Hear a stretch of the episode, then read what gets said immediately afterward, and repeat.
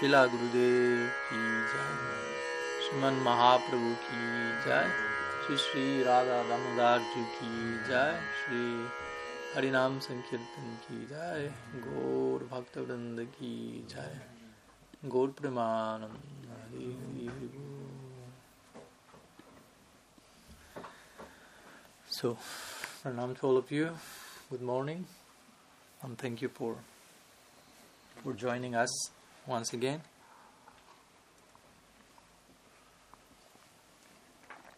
So, as we mentioned yesterday, today we have Istagosti, which is a Sanskrit term for which refers to the interaction, uh, loving, hopeful interaction, and with confidence and trust between different members of the community in the in the attempt of inquiring questions and answers basically know, that's why what's life is about questions and answers know. we always have questions hopefully uh, and we are looking for answers basically everyone every person is running after things but actually they are running after answers know. they are trying to solve situations know, to, to try to to get to something. No? So that's a way of saying there's a question, and that question is like pushing them into so many directions, trying to answer, to solve them.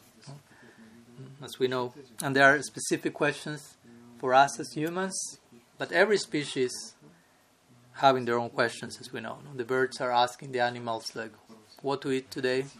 Mm? And that question is driving their whole schedule, if you will. Where to sleep, how to mate. Those are the, as we know, the questions in the in, in the less complex forms of lives.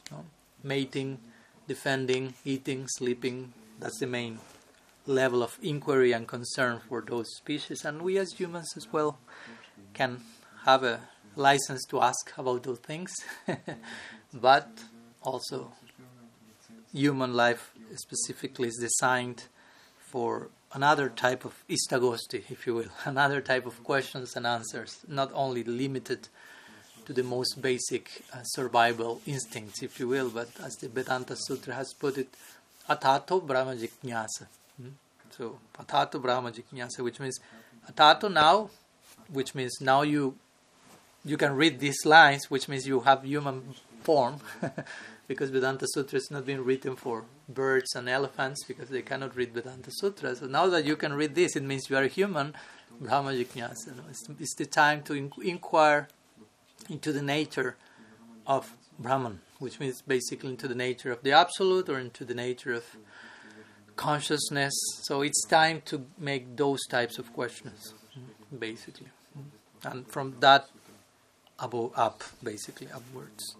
So Istagosti has to do with that, with presenting questions and receiving answers, and in the process of that inquiry, which is really like the very paradigm of our tradition. You see Bhagavad Gita, you see Bhagavatam, you see Chaitanya Charitamrita. You always find these important like sessions and interactions. No? Krishna and Arjun, uh, Parikshit and Sukadev, Ramananda Roy and Mahaprabhu, and so on. No?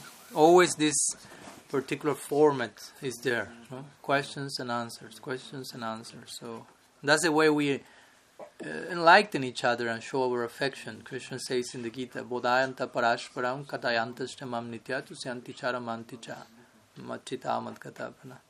My devotees get together and they enlighten each other and they show affection to each other by always speaking about me. Uh, speaking about Krishna is not just like quoting, get together, okay, you quote a verse and you read something, but sometimes have this, que- this question, this doubt, how, how to understand it, how to deal with it, how to better embrace my my daily sadhanas. We spoke yesterday, sadhanas and inner effort to invoke trans- inner transformation. So f- fervent effort for inner transformation. How to do that? No? My Guru Maharaj would like to say, likes to say like, Sadhu Sangha means that at the end of each day we get together in a circle and we share how we failed today. Each other. In the sense of being realistic, acknowledging that, but also open to how I can do better tomorrow. And let others share their own experience and myself be nourished by that and learn from my mistakes from their mistakes and grow together.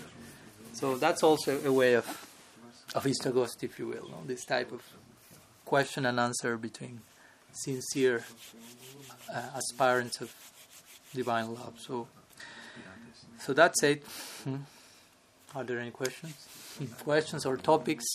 Something you may you may like to, to hear about, or something you may feel the need to further develop, or something that was waiting from last evening's lecture that we didn't have time for Q and A. So, I mean, not necessarily the questions have to be limited to we spoke yesterday, but of course, whatever it, it's, it's the, need of the moment. No? Uh, I wondered, um, yesterday you mentioned about uh, that uh, if one somehow fails, so to say, to um, properly perform and execute uh, like um, his spiritual path, it's kind of not appreciating the gift you have gotten. That I don't remember actually in mm. which context, but uh, uh, I was thinking about this uh, topic uh, that on one side you have been explaining how it is nice to um, actually integrate our subconscious, like whatever is there, the shadow side of ourselves, and to embrace it, and at the same time to try to integrate it. But uh, somehow, if we uh, do not, I wonder about if we do not perform on a good level, or we cannot like actually be successful right now, does it mean that we do not appreciate the gift we have gotten? Mm. And how to make the balance between these two? On one side, we embrace our shadow side, so to say, and try to like integrate it on our side, side if kind of we go for it and it's not like a very perfect performance what mm-hmm. we do mm-hmm. there does it mean that it's not appreciating the gift we have got mm. yeah so no, I would say it, it, one thing is not necessarily mean the other. No, it doesn't. It, because sometimes one could say, I mean, one could go paranoid or make others paranoid. Like, no, you you have not reached the goal yet. It means you are ungrateful or something like this, or you are offensive, even worse. No, and, and get and just discourage other people, and, and, and, and that's nonsense. Because if the end result of what you are saying is discouragement, it's like of course, you may say something nicely and properly, and the other gets discouraged, and that may be their problem also. No? I mean, it's not that always if someone is giving some kata and someone in the audience gets disturbed, it's not that it's the fault of the speaker necessarily. No? Because if the audience is not sincere enough to accept, okay, that's what I need to hear, that's what I need to accept and incorporate, it may be the fault of the hearer also. No? But also, of course, it can happen that the speaker, and that happens quite often sometimes, they uses the philosophy, if you will, or, even the Siddhanta to just um, justify the the unjustifiable, basically, no? or, or, or applying that in a very narrow-minded way, and, and, and instead of bringing light and hope to the audience, if you will, just like smashing everyone in the name of this is the highest thing and you're not there and something. I'm probably the one who is speaking like that is not there either because if you if you are there, you will be kind enough and generous enough to to extend to others as we were speaking yesterday. We worship Sriman Mahaprabhu and he's the deity of of compassion basically. No, these two arms he has we know has to do with that. No, the the, the arm rising the down is trying to extend to us, to the lower of the lowest. On his raised arm, right arm is reaching the highest of the highest. So the highest of the highest, even to the lowest of the lowest, Mahavadanya. So if, if in our school we have such a, a kind deity, I mean, it is expected that we are to represent that spirit in, in our own. As representatives of Mahaprabhu, we should be kind to each other to begin with. So, what to speak, kind to every living entity, but sometimes we have first to think in terms of our own Gaudiya community, because sometimes that that's not happening in the Gaudiya community. so, what to speak of extending that to the whole universe? No, let's begin at home first. No? If we don't know how to deal with each other at home, what to speak of conquering the world in the name of Mahaprabhu? That that's won't happen. so. so not necessarily now if someone is again you, you are mentioning one is not being successful in one sadhana I, I don't know what do you mean by that of course because to be successful doesn't mean that tomorrow I, I have arrived at prema bhakti or something no i mean success there are different ways of conceiving this idea of success and also sometimes the very idea of success can be dysfunctional also no? Because sometimes we may just like project our notion of success in this world which is really closely tied to perfection and doing everything like no? This is the perfect way of doing this is the, the only possible perfect way and, and i have and it doesn't work like that in, in bhakti no? I mean in bhakti krishna himself is not that concerned with perfection basically no? He, he i mean he's concerned with integrity and sincerity and and and he he doesn't pay too much attention to imperfection actually. You know the most controversial probably verse in the Gita Krishna is saying that very strongly apichet suduracharo bhajanti mama nanya bhak sadureva samantabhya samyak vyabhyasitu hisaha. Shipram bhavati dharmatma Sasvachantinigachati kaunteya pratiyanihi name bhakti pranashati. Two verses, 30, 31, chapter 9. Very intense verses he's saying to Arjuna. Even if someone misbehaves totally, it's a Suduracharya, not an Acharya, but a Suduracharya. someone who is doing the worst. But if that person is mm, Bhajante mam ananyabhak, trying to worship me with a sincere heart in exclusively, even though still some things are making him or her fall on the, on the way to that. Sadhureva samantavya, says Krishna. For me, mantavya, I consider them sadhu. For me, that person is sadhu already. Even though still it's like coming up and down, coming up, but in his internal prospect and ideal, that's fixed for that person. I want to fully surrender.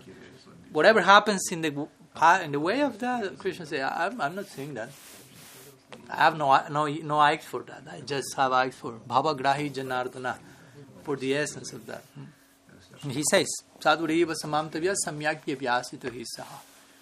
Kipram bhavati that datma. Very soon, he says, that person becomes righteous. Uh, Satvachantim nigachati and attains everlasting peace. And then he ends saying to Arjuna, Kaunteya pratyanihi name bhakta pranashati. Declare boldly that my devotee never perishes. He's saying with intense emotion to Arjuna in that moment, My devotee never perishes. My devotee never perishes. Hmm. Nevavikramanashasti pratyabhyagana vidyate salpamapyasya dharmasya trayate vaya. Say Krishna also in chapter 2. Hmm. The one who adopts this path Mm. there's no loss or nor diminution, uh, even though whatever may happen in between. So we have we have to have strong faith in these things. Krishna is not trying just to sell us a product and exaggerate the nature of bhakti. He's actually saying what bhakti is, how generous, how powerful. Um, I would say the main problem for many of us is sometimes that we don't have still enough faith in this type of words. basically. We don't believe fully Krishna fully yet. Even though he's saying that to us with tears in his eyes, with full emotion, with full conviction, and he's saying to Arjuna, declare this to the world. I promise this. So many times in the Gita he's saying in these terms, I promise this, this is a fact, this will happen. And we have so many testimonies of devotees that show that in practice. The Bhagavatam is full of that as well of people who were also led astray, you say, like lost in one moment of the path, and in such a merciful, grateful way, Bhakti still was there with them. So, so I say that in the sense of okay, we are not successful in our sadhana, what does it mean not being successful? I would say not being successful is you are not being sincere enough with yourself. I mean, you can you you can be unsuccessful. Of course, there's place for that, but it's not so much about a level of perfection that we have idealized by I don't know comparing ourselves with Sanatan Goswami and feeling I have not arrived there yet. It doesn't mean you are not being successful or you are doing something wrong or you are not being grateful enough. Uh, I think that may take to. I mean, it can be that, but it, not necessarily. No? So that requires like self-examination. Like like like we were speaking the other day with some devotees in in in Radhakund, no? And, and one devotee was asking, so Maharaj, what what if uh, I've been practicing for quite a long time? He told me. No? So I asked him, how long? eight years. I started to laugh. No, I mean, with all respect for those eight years, I'm not like demean, like underestimating that. But I mean, uh, of course, you can reach perfection in a moment. The potential is there, but generally speaking, the, the eight years is like nothing basically. In eternity, you have eternity doing nonsense, and for eight years you are trying to not do nonsense. I mean, it, it, you cannot just demand. So where is my full meal of bhakti now? No? Where is the full fruit? I mean, eight years. It's not. You have to be willing to to wait a little bit. No? You have to have longing, as we always say, but you also have to have patience. No? The two things, especially when you start to to realize the, the, the breadth and depth of the gift and how how deep it is. You cannot just like, hey, eight years, ten years, twenty years, one lifetime. Bhava Bhakti, where, where are you? I mean, as we always say, if you really appreciate the nature of the gift, you will be willing to to pay whatever price it has to be paid in order to, to obtain that. No? That's real lobha. No? So that, that's an important point because I was thinking about that yesterday. We always speak about lobha. Lobha means greed. And Rupa Goswami mentions, and not only Rupa Goswami, it's mentioned everywhere, that the adhikar for engaging in Raganuga Bhakti is lobha. And that's important point. We belong to that school, Raga Bhakti, but it's not that easy to practice Raga Bhakti, I mean, it, in one sense, because you have to have greed for, for that ideal. And of course, that has to do with not having greed with for any other things proportionately, gradually. It's not black and white. So greed means I want that, but also sometimes greed. What's the difference between greed and impatience? Uh, because you may say I want I want it now. I want I want, but maybe in the context of really wanting that, you may have to wait, and and, and, and there's place for waiting while being greedy. No, if you are really greedy, for that ideal, whatever you have to wait, in that waiting, your greed will increase. You follow? So there's, but you know you have to wait because again, you appreciate the the the, the, the depth of the ideal, and that is not something cheap that I will attain in one weekend. So I know I may have to wait even one, two, three lifetimes, as Srila Saranras will say, as we always share. Once he, one devotee asked him, like, how, how many lifetimes will it take for me to reach the ultimate goal if I'm beginning in this lifetime bhakti? Say two, three lifetimes, generally speaking, if you are serious sadhaka. And the devotee was shocked, no? like thinking, that long? Two, three lifetimes. And when Silasya Maharaj saw the devotee shocked, he was shocked. Do you think it's too much, two, three lifetimes? So many Brahmanda Brahmiti Korna. You have been traveling into the different universes for anadi time. And now in two, three lifetimes you can reach the highest potential of you're saying it has too much? I'm shocked. the two were shocked for different reasons. so there's place for for waiting and being patient, and while doing so, increasing your greed. That that means that shows you have real greed. You follow. If you say, I'm greedy for that, and someone says, okay, but you have to wait one lifetime. Oh, no, I'm not more, no longer greedy for that. That shows you have no greed at all. But if you are really greedy, means I'm willing to pay whatever price it's required, and that means I'm willing to wait. But while waiting, it's not just like I'm waiting.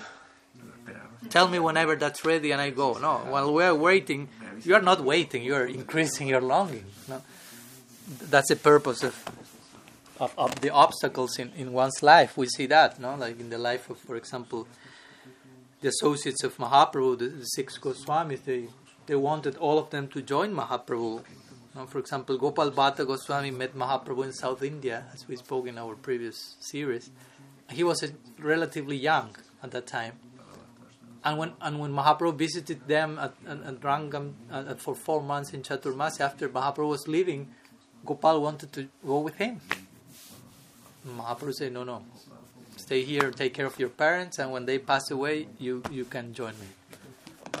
So again, he, he had the greed. He was Gopal Bhatta Goswami. he was not just like some teenager passionate impulse. He really wanted to, to join. Mahaprabhu said no. so you can imagine he was waiting for years in South India. He was not just like waiting. Okay, when my parents passed away, I joined Mahaprabhu. He was bla- raging in fire internally, blazing for oh, reaching that moment. No? Or similar with Sanatan Goswami he wanted to join Mahaprabhu, he was put in jail. No? So, obstacles. I want, but this comes on the way. But all that, like, again, make his longing even stronger. And, and with this, you can go with every Goswami. Raghunath Das Goswami also wanted to join Mahaprabhu, and the parents were keeping him at home. He was like coming from a millionaire family. So they wanted him to be a nice married person, entrepreneur in the world, and so on. he wanted just to wear a kaupin you know, and, and, and worship. Uh, uh, so they were bringing him back. He will escape from his palace, and the parents will send people to catch him on the way and bring him back home. Like this, many times. So again, he had very intense, passionate longing, but he had to wait somehow. But in that waiting, all that was increasing. So why I was saying that. raga, raga bhakti, no? The, the, the, so the so the the adhikar for raga bhakti is greed. No? But again, we may have to, in the context of cultivating our greed, we may have to be patient. We may have to wait. No? So, so this is the same here. No, we we want to attain some goal, some success, if you will, but in the context of that, we will have to to wait. No, so this devotee, I was saying all that because of this devotee who was practicing for eight years. Sincerely was asking. No, I'm not joking about him. He was seriously asking, like, I, after eight years, I do not have certain taste and so on. So how to deal with that? Oh, one of the classical questions.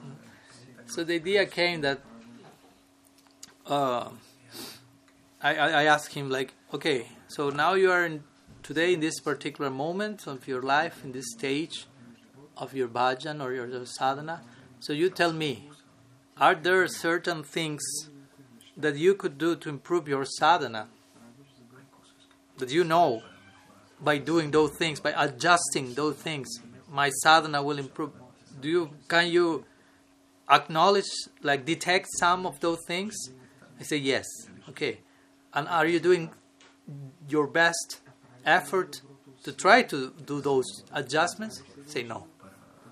Okay, so there you have the reply to your question, basically. Because it's, it's, basically that. And, and, maybe that adjustment is not like the great thing. I mean, you cannot, the greatest transformation from today to tomorrow. But it's something here today, something here tomorrow. And you know you could do that, but you are not doing that. So how can you expect to feel whatever you are expecting to feel if you are not doing those things that you know you should do. Uh, what to speak of those things that you don't know you should do, but you should do also, those will come in time. you will realize them whenever first you do those things that you know you have to do. do not expect to see other things beyond that, because if you have in your face the things that you know, I should change this, I, sh- I and I can do that. You know you can do that. You can you can do some extra. So if, if you are not willing to do that, there's nobody to blame or, or something. No, it's, it's your own responsibility. And again, this is not to say you're guilty and feel shame, but just take responsibility. No, so so I will say that more in those terms, not necessarily like you are ungrateful and something. Of course, you can put it like that if you want. No, you are not ungrateful in a way that is. I mean, we have to to deal with all these ideas in a way that is healthy for one's practice. Uh, you you can think in terms.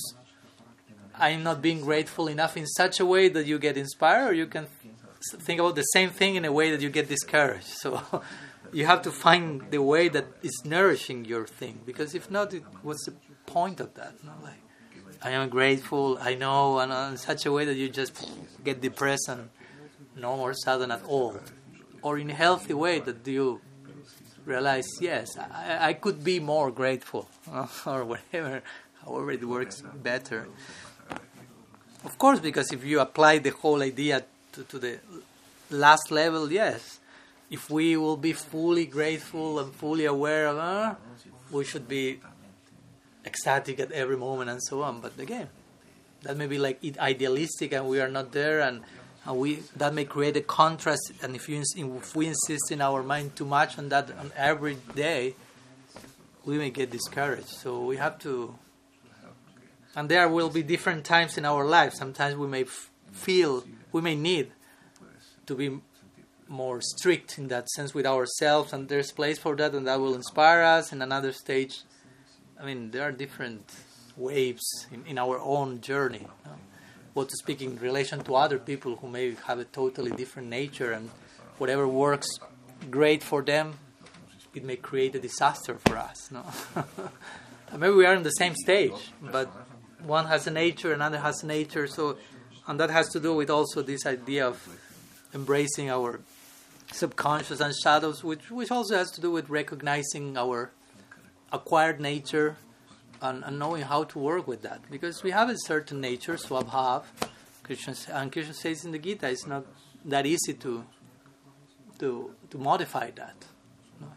So, and, and it's not necessarily a must. It's not that you have to modify your acquired nature to practice bhakti, but you can dovetail, as they say, you know, like connect whatever nature you have now in the context of bhakti, and that acquired nature eventually becomes a spiritualized nature. No? And, and, and whatever in this lifetime you have a certain personality, and in context with bhakti, that personality remains, but totally ornamented by the influence of bhakti. So your eternal, if you will, personality in the spiritual world, we have those ingredients, but in the context of bhakti. No? So that that will be a different sense of personality. No?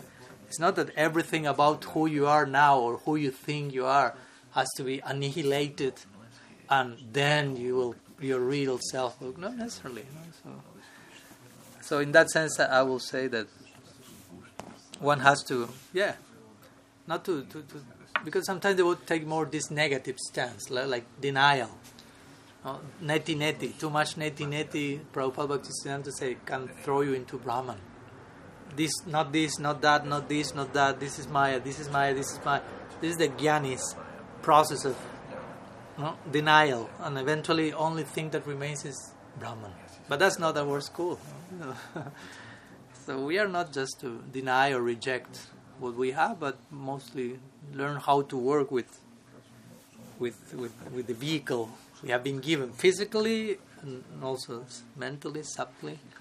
So yeah, to be successful in, in, in, in one's bhajan is, I would say, has to do with acknowledging all the things and and trying to increase our the serious seriousness, become more serious on a daily basis on some level, increase our commitment with the ideal and and and, and make our sadhana more and more a priority in our life, to the point that it, it becomes our life. the beginning sadhana may be a a part of my day, and eventually it has to become my life and soul. Mm. Again, it's a, a process of prior, prioritizing and, and deprioritizing other things, and that may take some time again, some lifetimes even.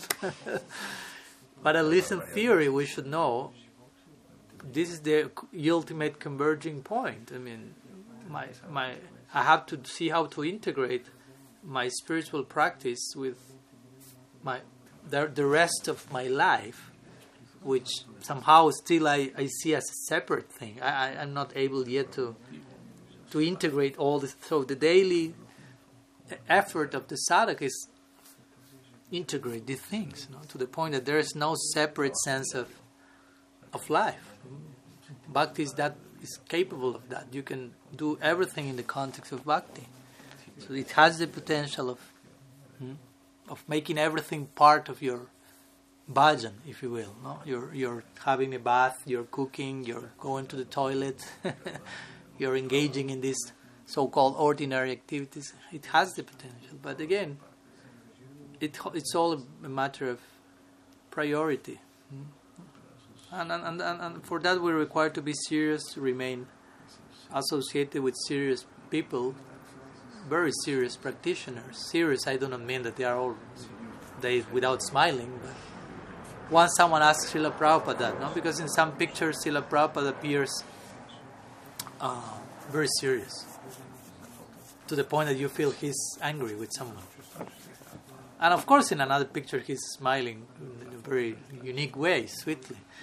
But someone asked Prabhupada, like, why, why you are so serious? Sometimes. And he said, because Krishna consciousness is a very serious thing. I mean, it's very, uh, it's very serious affair. It's not a joke. I mean, it's not something to, to just take cheaply or not or to not give our full attention. Of course, he's pure devotee speaking from that side, fully realizing the nature of the whole thing. Still, for us, as I mentioned, we, we do not fully believe that. We don't do not take that seriously yet, and that's the our unfortunate, no? our lack of fortune. But gradually, we are to increase that. No?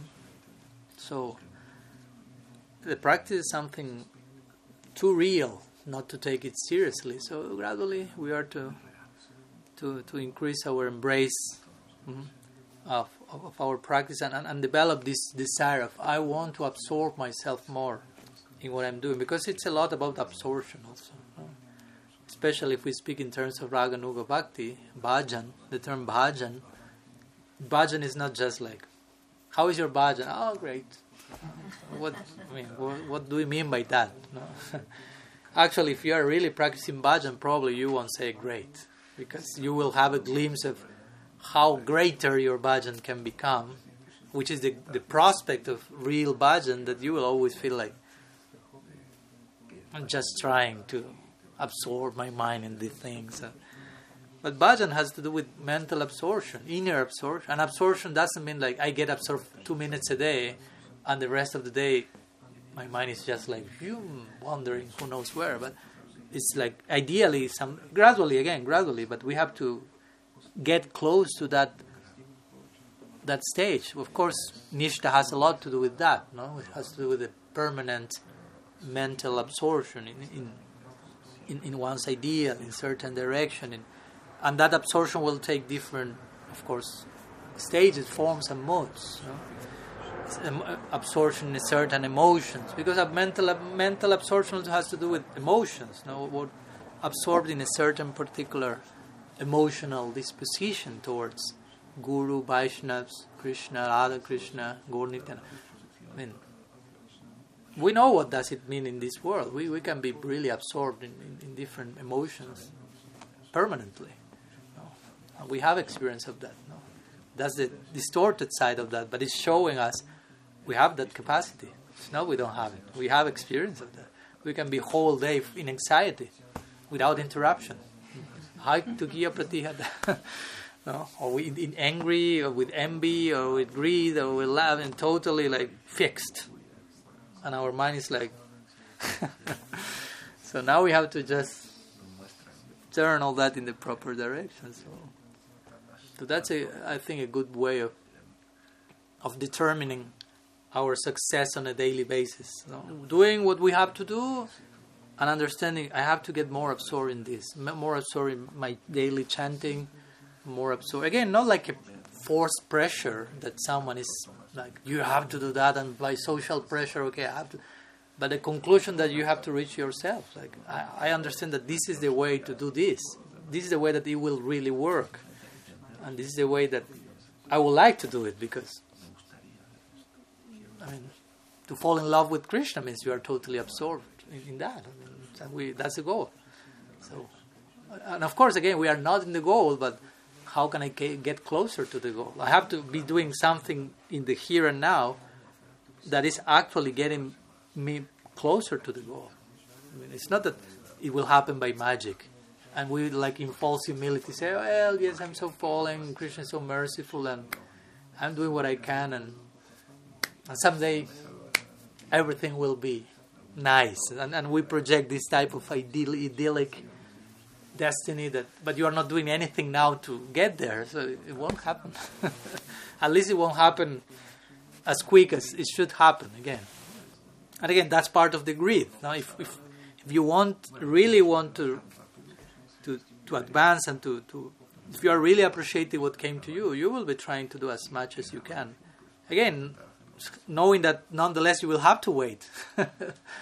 but the fact that I have to wait doesn't mean, oh, then I will be lazy and I, I won't give my 100%. No, you will try, ideally try to give your 100%. That's where where where things make start to have meaning and purpose in your life. Because I mean, if you are not giving your your hundred percent into something that you consider that worthy and valuable, probably you will be frustrated in life because you have not found an ideal to to fully invest yourself, or if you have found it, you are not fully investing yourself in that idea. And we know that bhakti is, is that idea. that has the full capacity of receive everything we want to give and properly reciprocating. You see, so much people in the world is investing their whole being, tip to toe, in so many like relative ideals, limited prospects, but they are giving themselves fully, risking everything, and so we should learn from them also. but of course, they are doing that, and they are not experiencing full satisfaction because the ideal is not deep enough, absolute enough. So there's some still frustration. They keep trying. So we have been fortunate enough to meet that ideal that has the potential of fully reciprocating, but we may at some point like mm, dilute our own giving of ourselves to that ideal and just be giving it 65% or 23% because Krishna is so merciful and you follow no so sometimes we in the name of oh, the ideal is so great, so merciful, so deep, instead of committing, instead of those ideas committing us to fully give ourselves, sometimes we start to rest. Take rest because of the greatness of the ideal. That's so great, so deep, and so incredible. So I just start like to mm, dissolve, uh, but it should be the opposite. Uh, you should see all these people in the world like passionately living for the ideal, taking no risk, giving themselves, and then go back to me. And they are doing that with such limited ideal. I come in touch with such unlimited ideal. How I'm dealing with that again, not with guilt, guilt and shame, but just like we need sometimes this type of inputs, like to okay, what can I do today to increase my my commitment. Again, in a sustainable way, do not go paranoid, please. what can I do today no? to, to increase my embrace of the ideal a little bit? Tomorrow, it's another day. We will speak tomorrow about that. But today is today. so, what can I? How can I give myself more fully today, in a way that is not dysfunctional, but in a way that will invoke the the change and transformation that I feel the need to experience. So, so the day does not go in vain, and I feel nothing has happened. Practice is not working because sometimes these kind of things may come. Srila Prabhupada will say, at the end of the day, before you go to sleep, you think about these things. How you lived your day today. How much progress did you make? How much change you were able to do? How, how willing you were to do those things? So then you can conclude how much the day was worthy of, of living or not. Or we were just like in a mechanical mode, just doing, going through the motions and doing what I need to do externally and internally, like totally distracted. So sometimes that can happen, and we have to learn from that also. Mean, we learn from that, that was not a fully lost day. so, so yeah, we have to gradually switch from distraction to absorption. And of course, when you're absorbing something, you get distracted of other things. So there's always the two things working at the same time distraction and absorption. The point is, which is my object of distraction and object of absorption at the present moment. so, anyhow, some ideas. I don't know if I addressed anything of your question, but that's what came. so, any, uh, yeah, yeah.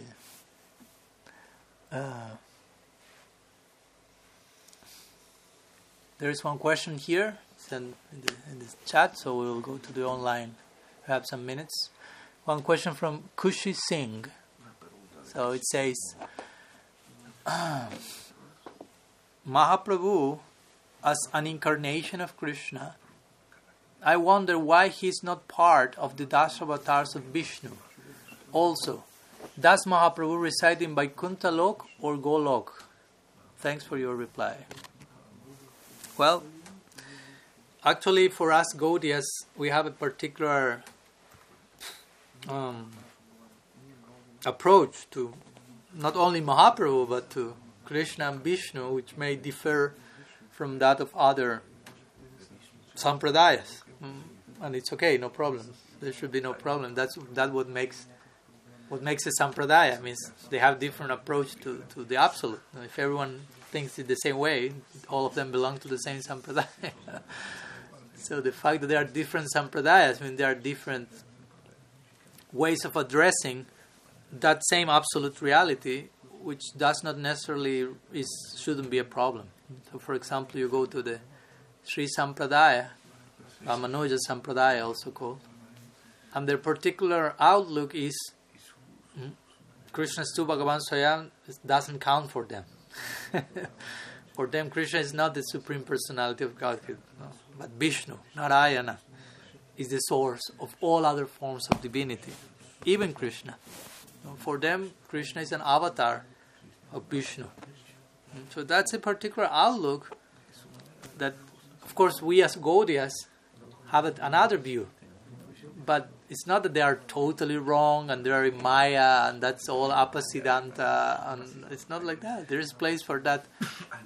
And, and that's a big lesson to begin with because, I mean, in order not to be sectarian and just think my own view is the only one and, and you go to eternity and you realize, I mean, there are bhaktas who are worshipping Ramachandra residing with him eternally in Ajodhya and they consider he's the all in all.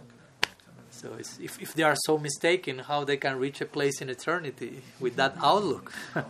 and the ones who feel Narayan is the source of everything, they have their place in eternity for that viewpoint.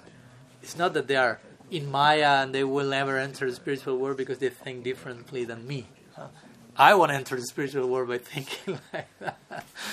So that's what what happened with Gopakumar. That's a very and it's charming. No, Gopakumar is Sanatan Goswami gives all these lessons in the very first book of of our Gaudiya Sampradaya, which is the the Brihad Bhagavatamrita, and uh, there he's showing Gopakumar having a particular affinity for Krishna as a friend in Golok, but traveling through so many other places, and by places I mean also ways of addressing the absolute different outlooks, and he's not condemning them, he's appreciating them, but at the same time he's following his inner clarion call, if you will, no?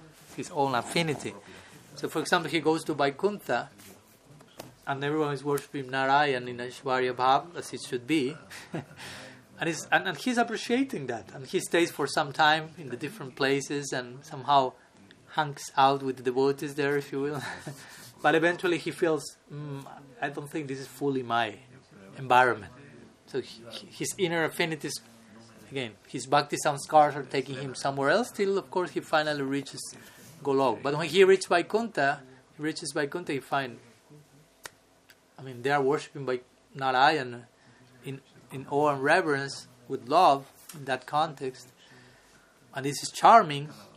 Uh, but also they are considering, yeah, Krishna as, a, as an avatar of Vishnu here. I mean, he's not saying, I'm getting out from this place, they're all offenders to my deity or something. He's just like charmed by, oh, interesting how they are approaching my Krishna. no? Or like what Bhaktivinoda Thakur said, no? He said when, when you visit a temple, not not a Gaudiya or a Hindu temple, if you visit a mosque, mosque you say, like a church or whatever, you you can naturally feel, oh, how interesting how they are worshiping my Krishna here. Internally, you won't be just giving a discourse to the people there, like this. My Krishna is there no, but in your own way of dealing with that, it's not like this is different, this is wrong, uh, this shouldn't be done like this, or whatever. It's like wow, interesting. No, so so again, for us Gaudiyas, Mahaprabhu is to begin with not an incarnation of Krishna, or let's begin with Krishna is not an incarnation of Narayan. Krishna Das Kaviraj Goswami makes a long elaboration on this on, on the third chapter of the Adi Lila. Yesterday I just briefly mentioned it. And he makes great effort to show how Krishna is not an avatar of Narayan, but the other way around. For us Gaudiyas, again, in the Gaudiya perspective. He quotes verses from Shastra, he shows different sections in the Bhagavatam when Narayan himself is the famous story with Mahavishnu is kidnapping the sons of a Brahmin who, who, who, who after being born, uh, die immediately, one after the other. And, and, and, at one point, Arjuna comes and say, "I will protect those sons, those children, and and if if this is not happening, I kill myself," says Arjuna, like in full Kshatriya spirit. If I cannot do that, my life has no meaning.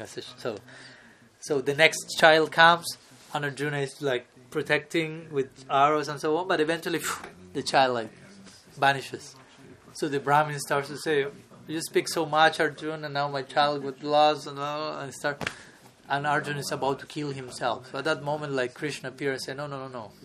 This is the whole purpose to the whole, this thing." So we will go and, and, and find all these children. I think there were like six or something. So they go to Mahavishnu, which is Narayan.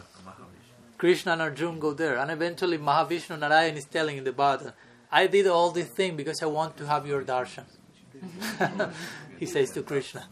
So it's Krishna's, I mean, if Narayan is saying that to Krishna, like Krishna's expansion is willing to have the darshan of the original, if you will.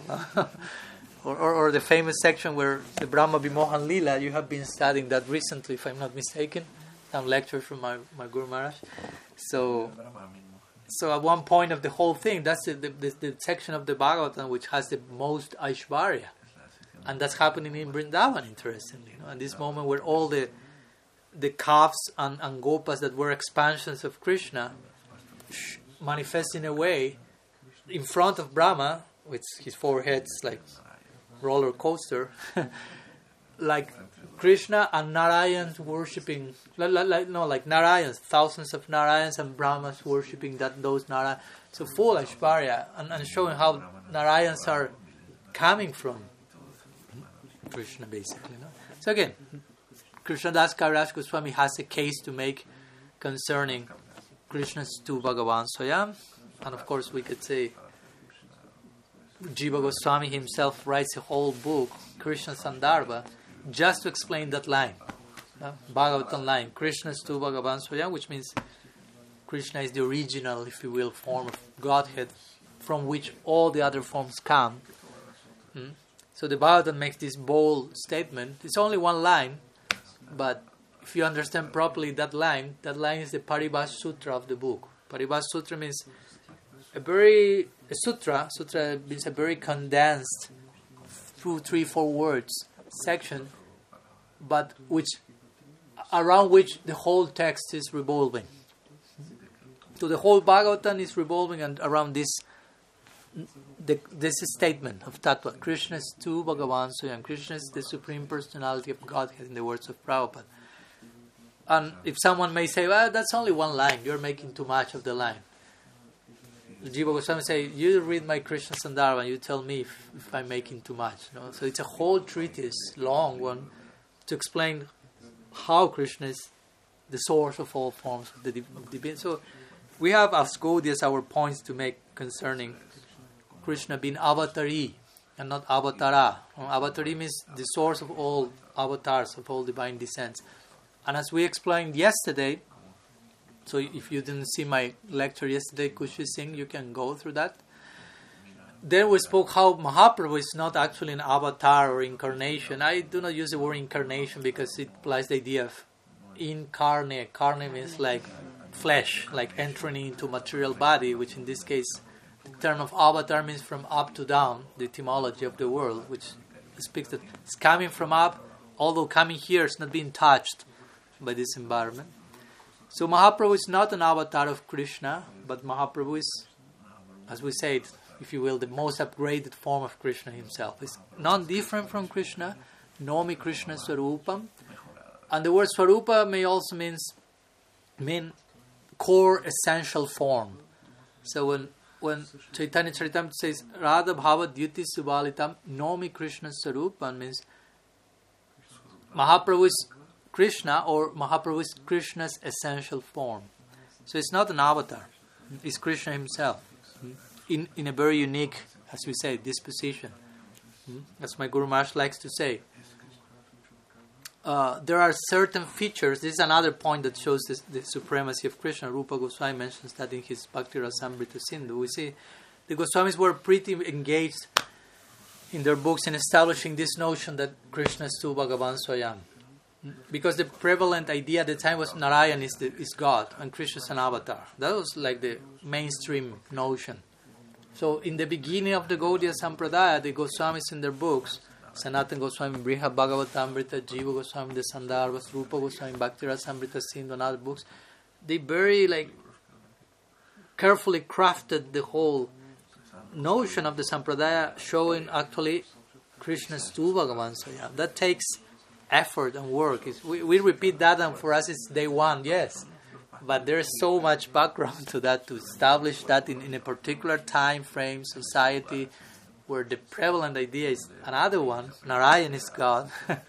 and what to speak of Mayavad currents and Advaita Vedanta. So, so Rupa Goswami mentioned what? 64 qualities that, that, that are, are found in Krishna some of them are found on certain degree on on jivas, the first 50 or 50 I think yeah, on 54 something. Then some other qualities which are only to be found in some exalted beings like Mahadeva and so on. And, and, or other forms of the divine like Narayan, and then he goes with the last four attributes that he says this is only to be found in Krishna, in Vrindavan, Braja Krishna even because there's a whole hierarchy of Krishnas also. and because not only Krishna is above Narayan, but Krishna in Vrindavan is, as we say yesterday, no? Purna, Purnatara, Purnatam, most complete in Vrindavan, even above his forms in Mathura and Dwarka. So he said there are four attributes that are only found in Braja Krishna, which show how he's superior, if you will, again. Be careful of going with, with Sri Vaishnava. My God is superior to. It's not in that sense. No? But in terms of, bhava and rasa, yes, Krishna is Akhila Rasamrita Murti. So these are Prem Madhurya, Lila Madhurya, Rupa Madhurya, and Bhenu Madhurya. No? He, Krishna has sweet Prem, he experiences and reciprocates sweet Prem, Lila Madhurya, sweet pastimes, sweet form, Rupa Madhurya, and sweet um, flute, Bhenu Madhurya. So Narayan doesn't have a flute to begin with, so what to speak of it being sweet? Another thing. So my Guru Maharaj will say, so Krishna is prem, has prem madhurya. He's interested in tasting this prem madhurya, this sweet love that is only found in Braj. And we don't see any other avatar interested in that. Varaha, Nrsimhadev, Bhamandev, they are not after prem madhurya. But Mahaprabhu is totally into that from a particular perspective, no experiencing the sweetness of Radha. So the, the conclusion is he must be Krishna. Because, I mean, not an avatar of Krishna, that's my point, because avatars of Krishna are not concerned for Prem Madhurya. Only Swayam Bhagavan, Avatari, Krishna is concerned for Prem Madhurya. So if we find some other form of divinity equally concerned for Prem Madhurya, or even more than Krishna, it can it must be Krishna. It cannot be even an avatar of Krishna. Do You follow my, my point? Or my Guru Maharaj's logic? So in that way he's saying Mahaprabhu is not an avatar of Krishna. Because the avatars of Krishna are not interested in Prem Madhurya. Mahaprabhu is is all about that. so in that sense, I'm trying to show this point. No? Like first, Krishna is not an avatar of Vishnu, and then Mahaprabhu is not an avatar of of uh, Krishna, but it's Krishna himself. So the question is why he's not part of the Das avatars of Vishnu. Well, we could say because he's not an, an avatar. he's not an avatar, and again, we do not conceive these Das avatars as necessarily in that light, because generally the idea with Das avatar is all these ten forms that we already all of know that Nrsimhadev. Uh, no, let's begin in order. Um, Matsya, Kurma, uh, Baraha, no, yeah, Baraha, Nrsimhadev, uh, Vamandev, Parasuram, uh, Ramchandra, Krishna, Krishna Balaram actually, yeah, Balaram, sometimes Krishna Balaram, Buddha, and Kalkyavata. so generally, the popular idea is all these are avatars of Vishnu. Again, it's more this notion of Vishnu is the source. So our approach to Dasavatar is, is, is quite different in that sense because we do not think Vishnu is the source of all descents or or Krishna and Balaram are an avatar of Vishnu. So there's a different theological perspective as I already explained. So what to speak of Mahaprabhu, which is such a a confidential confidential aspect. No? So he's he's not part of that list, which again it doesn't mean that because he's not in the Dasavatar list, he's out of the real thing or something. Actually, Dasavatar list is invoked by Jayadev Goswami in his Gita Govinda. He begins the whole Gita Govinda by singing about Dasavatar, Keshava Dhrita, and so on. Bhamana Rupa, Narahari Rupa, Jai Jagadisha Hari Jai. But it's not that something that is mentioned like, I don't know, in our main shastras, that Dasavatar, this is the least. I mean, it's not limited to 10 avatars. I mean, there are Asankhya in the Bhagavatam, it's mentioned how many avatars are there of Bhagavan. Bhagavatam says Asankhya, which means uncountable. So these 10 refer in one direction or another, but it's not that Mahaprabhu needs to be there in order to be special or something. Because he's special, he, he's in, in a list, in a category of his own, we could say. And concerning the last question, does Mahaprabhu reside in Vaikuntha Lok or Golok? Well, we could say Golok is Vaikuntha is a general. There's two ways of speaking about the term Vaikuntha. Vaikuntha can refer refer to the spiritual world in general and to all the different sections there, Brindavan, Dwarka, Mathura, Ajodhya, and so on. Or Vaikuntha can refer to that, let's say, platform of the spiritual world which has this particular mood where Vishnu is worshipped in Aishwarya Bhav. So Mahaprabhu's planet, if you want to call it in that way, realm called Nitya Navadvip, we spoke about yesterday a little bit about that. That's a natural extension of Golok. That's why we call Golok Vrindavan. And, an, and, and its innermost chamber, if you will, is Golok Navadvip. We go just conceive of that in that way. Hmm?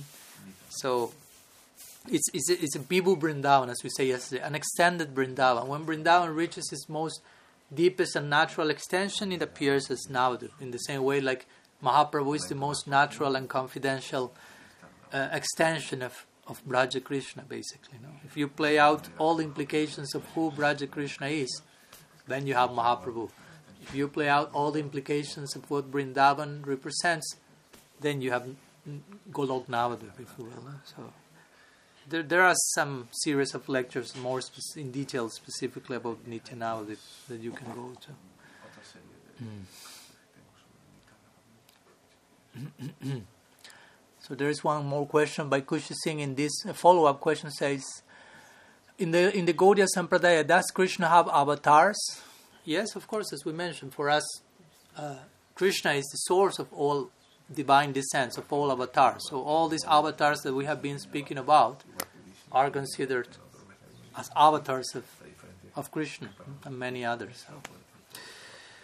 Okay, so I don't know if there is some one last question maybe before we finish. If, if there are any questions, we already have one hour. But sorry. Yesterday. Yes. I was wondering, could you explain you know how uh, very nicely how the the, the, the you know the Krishna Lila unfolds into Gaura Lila you know, in a very nice way. How it's an extension of it and how unfolds perfectly onto it. but since it's a cyclical and you can go from each Lila to the other, how the Krishna Lila unfolds from the Gaura Lila, you know, I would, I would like to hear an explanation of that. Because I, I imagine it, but I think your explanation is going to be much more Hmm. beautiful and going to make nice. Uh, yeah, of course. Again, it's something that we try to speak about, but in one point, it's whatever we can say and how we can conceive that at our particular situation may may be limited because. Maharaj, Yes. ¿puedo traducirle la pregunta? Ah, claro, sí. One second, he's translating question into in Spanish.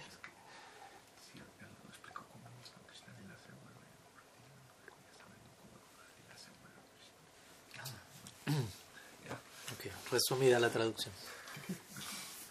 So, again, we are, in one sense, limited by words. What we can say, as Srila Prabhupada would say, the ultimate answer to the things is why don't you go there and find it for yourself? Hmm. No? Because there's nothing that can replace anubhav or personal experience. So, so it's not about that they are in, because we we we may just think in, about this in terms of geography. You know, like you are here and you are there, and when you are taken from from Gaur Lila to Krishna Lila, you travel in space to some other place, and you are no longer in the other place. And it's not like that. you know. It's all about dimensions of consciousness, and of course, we need to, to explore ourselves, our own potential as consciousness, and, and the, as much as we have not done so, we have not done our homework fully yet, we won't be able to fully grasp how this is taking place. Mm. Because again, it's not that now I'm here, I'm no longer there.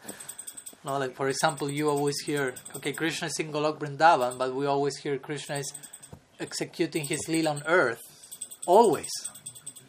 Mm. So it's not that he's there and you go to Golok and there's some sign like, I'm in, I'm on earth now, back soon, or something. So, and he's there with his associates, there and there. so you start like to you try to think about that, and, and it, it's not working, no. So,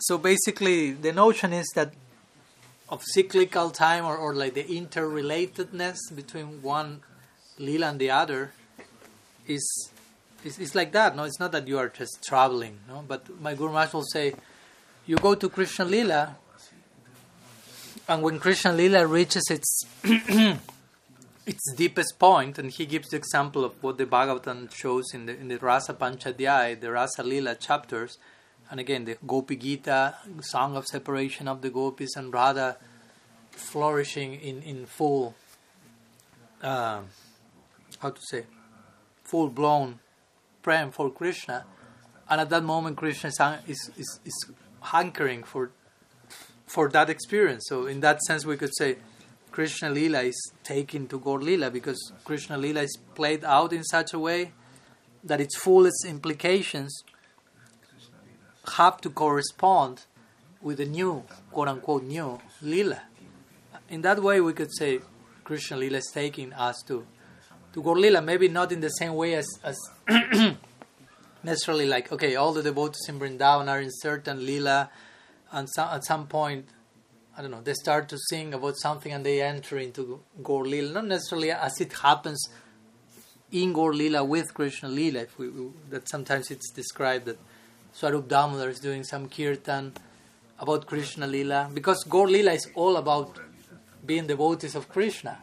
You know, Mahaprabhu is is there in, in that mood basically, and all the devotees are following suit. So the very nature of the lila is such that it takes us in a certain way to Krishna lila. hmm? Because Gaur Lila is sadhaka, nitya Navadvip is sadhaka, sadhana siddha bhumi. All these perfected beings of Krishna lila are in Navadvip but acting as devotees, as we say yesterday. No? Siddha Krishna is acting as a sadhaka. So as a devotee of, of Krishna, all of them are joining Krishna Mahaprabhu. He's in the mood of Radha in devotion to Krishna. So part of their daily life in, in, in that lila is they are devotees of Krishna. So they have to sing about Krishna, think about Krishna. So they, but they do that in such a way that, that every time the kirtan starts, every time the katha begins, everyone goes is transported in that direction and that should happen to us now. At some that they are showing what should be happening to us whenever kirtan starts. And we ideally ultimately have to be transported into that reality no? it's not that you read the bhagavatam and oh it's one book one more book. But actually it's a book that you should enter into. You should live as my guru Maharaj will say there is one blank page in the bhagavatam that is waiting for you to fill with your own life story of love for Krishna eternally there. So when we hear this lila narrative in the beginning, yeah, we hear it's nice, but ultimately, you don't hear. You do you, when you hear lila, you do not we, you do not uh, how to say. The ideal way of hearing Bhagavatam, which is a lot about lila, Krishna lila in Vrindavan especially, it's not I'm, I'm hearing that as a witness, but I'm I'm hearing that as a participant of that. ultimately, that has to happen. It's not that you are witnessing something that is happening in Vrindavan, but you are a member of that thing that is happening. That's the ultimate level of dealing with Harikatha. So that's what's taking place in, in Gaur Lila. They hear about some Lila or some Kirtan depicting some Lila, and everyone is there in their respective identities in that Lila. So because the nature of Gaur Lila is all of us are devotees, but at the same time all of them are perfected beings. So when they act as devotees, they are very nice devotees. as my Guru Maharaj will say, they sing kirtan and after five seconds everyone is totally fainted in kirtan. So they show the maximum level of reach of all devotional activities in perfection at every minute there. So since the Gaur Lila has that nature, all of them are devotees, naturally the implications of that is when they sing about Krishna, they are transported into Krishna Lila. But in Krishna Lila, the, the mood and the nature is different.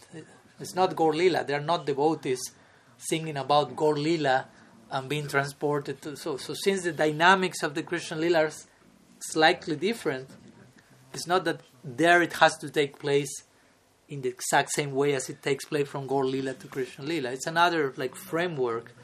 So the way that Krishna Lila is taking us to Gaur Lila is more, again, not on, on a on how the Lila unfolds on a daily basis, but more in the sense of the ultimate uh, reach of Krishna Lila and the implications of that reach correspond with Gaur Lila. That's the way how journalists connected this notion of Gaur Lila taking to Krishna Lila. No? But yeah, the two are really interconnected, inseparable realities, basically. No? Because again, if you are in Krishna Lila, how to say, Krishna Lila is not only Krishna Lila, but all that Krishna Lila can be. So, all the what's the potential of Krishna Lila? We could say the, the ultimate potential of Krishna Lila is Gaur Lila. and, and, we as Gaudiyas are to think in these terms, not only thinking about things about what they are, but all that what they can be. So in that sense, we could say Krishna Lila is taken to Gaur Lila because if you play out again the implications of all that it means to be a member of Krishna Lila, immediately you realize, oh, that it, it, it, it ultimately means to be a member of Gaur Lila. Hmm. Anyhow, words unlimited, and again, conclusion is Go there and find it for yourself. Oh, yeah, we have to wait. yeah, but meanwhile, do not only wait. You have to do something meanwhile waiting. The, the, uh, uh, class connects to, to the beginning. Yeah, yeah. So do not only wait. Do something while waiting. And when you reach there, just one second of being there will speak much more of all the things that I've been saying here now. So, so okay, I think we can stop here. Um, thank you very much to all of you for your time and presence and questions. And see you today in the for those who can. Uh, today in the afternoon, evening, we continue with the second section of Mahaprabhu's Leela in Navadvip. We will speak today about Gaur Purnima, basically, about Mahaprabhu's birth and on some leelas in connection with that. So, Srila Gurudev ki jai, Sriman Mahaprabhu ki jai, Sri Sri Radha Damodar ji ki jai, Sri Harinam Sankirtan ki jai, Gaur Bhakta Vrinda ki jai, Gaur Premananda, Hari Bol.